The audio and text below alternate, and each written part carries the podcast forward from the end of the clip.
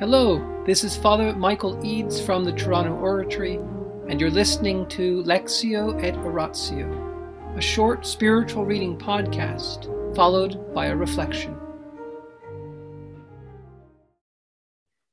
The Life of St. Philip Neri by Antonio Gallonio, section 17, chapter 195. The same person, Mark Antonio Maffa, in the same week, on the 6th of August, drank a cup of cold water, fasting, after Mass. After drinking it, he was stricken first with shivering, and then with a pestilential fever, which began to affect him, causing great drowsiness, what the Greeks call lethargy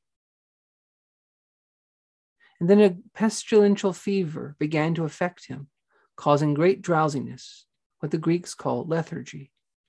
The sickness began at the new moon. What particularly indicated the danger in which he lay was that he did not find the slightest relief either from an enema or stomach massage or any other method of relieving the drowsiness which oppressed him or the headaches he suffered. The doctors advised him to allow a vein to be opened to let blood. But even that did him no good. And the doctors began to doubt of his recovery, although the patient was normally not dry but full of humors. When night fell, Maffa fled to Philip for aid and saw him soon enough in a dream. He seemed to be in a house which was on fire and saw men there who were doing everything they could to damage it and destroy it.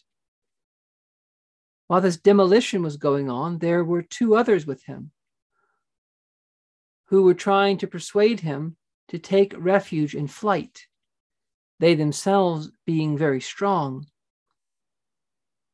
But they were suddenly overwhelmed by a falling wall. Maffa was terrified by this and thought he was about to die.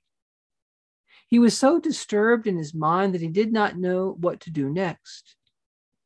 But while he suffered all this pain and grief, Philip appeared next to him and rebuked the youths who were demolishing the house, crying out, Save Maffa, save Maffa, repeating the words twice his plea was answered. For at once Maffa found himself delivered safely from all danger, and the truth of the vision was proved by what happened later. The fever left him the very next day, and the weakness which usually follows a fever for some days was altogether relieved, so that he felt all his former strength had returned healthy and strong. He left his bed. The doctors, well aware of the danger Maffa had been in, confirmed that he had recovered by a miracle. In the name of the Father, and the Son, and the Holy Spirit. Amen. Angels of God, our guardians dear, to whom God's love commits us here, ever this day be at our side to light and guard, to rule and guide. Amen. Most Sacred Heart of Jesus, teacher of teachers, have mercy on us. Saint Philip Neri, gentle guide of youth, patron of thy own, vessel of the Holy Ghost, pray for us. In the name of the Father, and of the Son, and the Holy Spirit. Amen.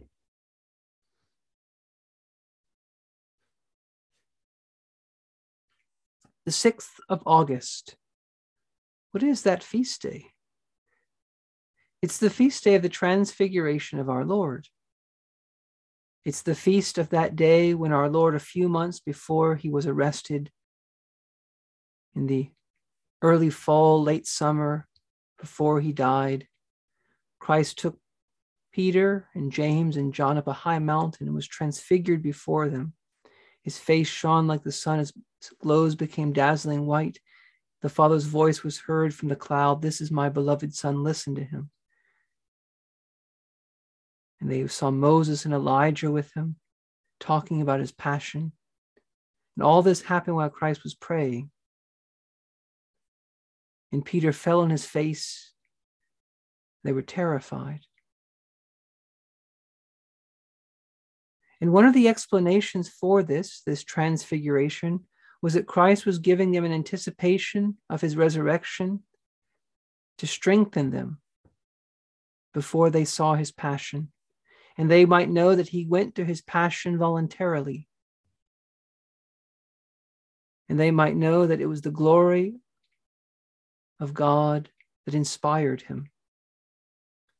And what theologians tell us is that the glory of Christ's soul that he would give to his body at the resurrection, that his body would always have, the glorified body of the risen Christ. That glory was stopped up, as it were, in Christ's life. It was kept from overflowing into his body so that he could suffer and die and merit our salvation. And the transfiguration was a moment where that blockage of his glory was undone and it shone forth in his body. And why is this important? Because reading after reading in the story of St. Philip's life after he was buried, all indicate, suggest the resurrection of Christ. They point us to the resurrection of Christ. And so the fact that this miracle of the saving of Maffa begins on the transfiguration of Christ is again reminding us of the resurrection that happens on August the 6th, the transfiguration. It's reminding us of the resurrection. The glory of the risen Christ can enter into our world. The power of the risen Christ can be known by us. And isn't that what St. Paul says? All that he wanted to know was Christ and the power of his resurrection. We don't always observe that power. We don't always focus on that power. But St. Thomas Aquinas says that there's nothing more important than thinking about the resurrection of Christ. Why? Because unless Christ rose from the dead, St. Paul says, we're still in our sins. And this miracle that happens to Father Maffa, uh, saving him from a fever but doing it through a dream in which he's in a house, the walls are falling, people are trying to demolish the house, and yet the house is on fire, is a kind of picture of our own life. Because of the resurrection of Christ, we have within us the fire of the Holy Spirit. You and I are living a life of love. The fiery Holy Spirit dwells in our hearts, but yet our bodies are decaying we have to face death. And we have people that are trying, evil spirits that are trying to ruin us, they're trying to demolish us.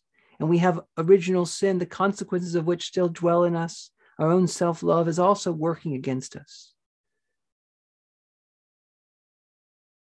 But by the power of the risen Christ, we can do good. By the power of the risen Christ, we can live for God. By the power of the risen Christ, we can escape temptation. We can escape all the spiritual enemies that are trying to drag us down. And we can keep our eyes on the Holy Spirit within us. We can keep our eyes on the love of God, which dwells within us. Lord Jesus, we believe you are risen. We believe that you can no longer die. We believe that you have conquered sin and death and the devil. Help us to focus on you. And we thank you for saints like St. Philip, who show us clearly that there is life after death, that this world is not all there is. In the name of the Father, and the Son, and the Holy Spirit, amen.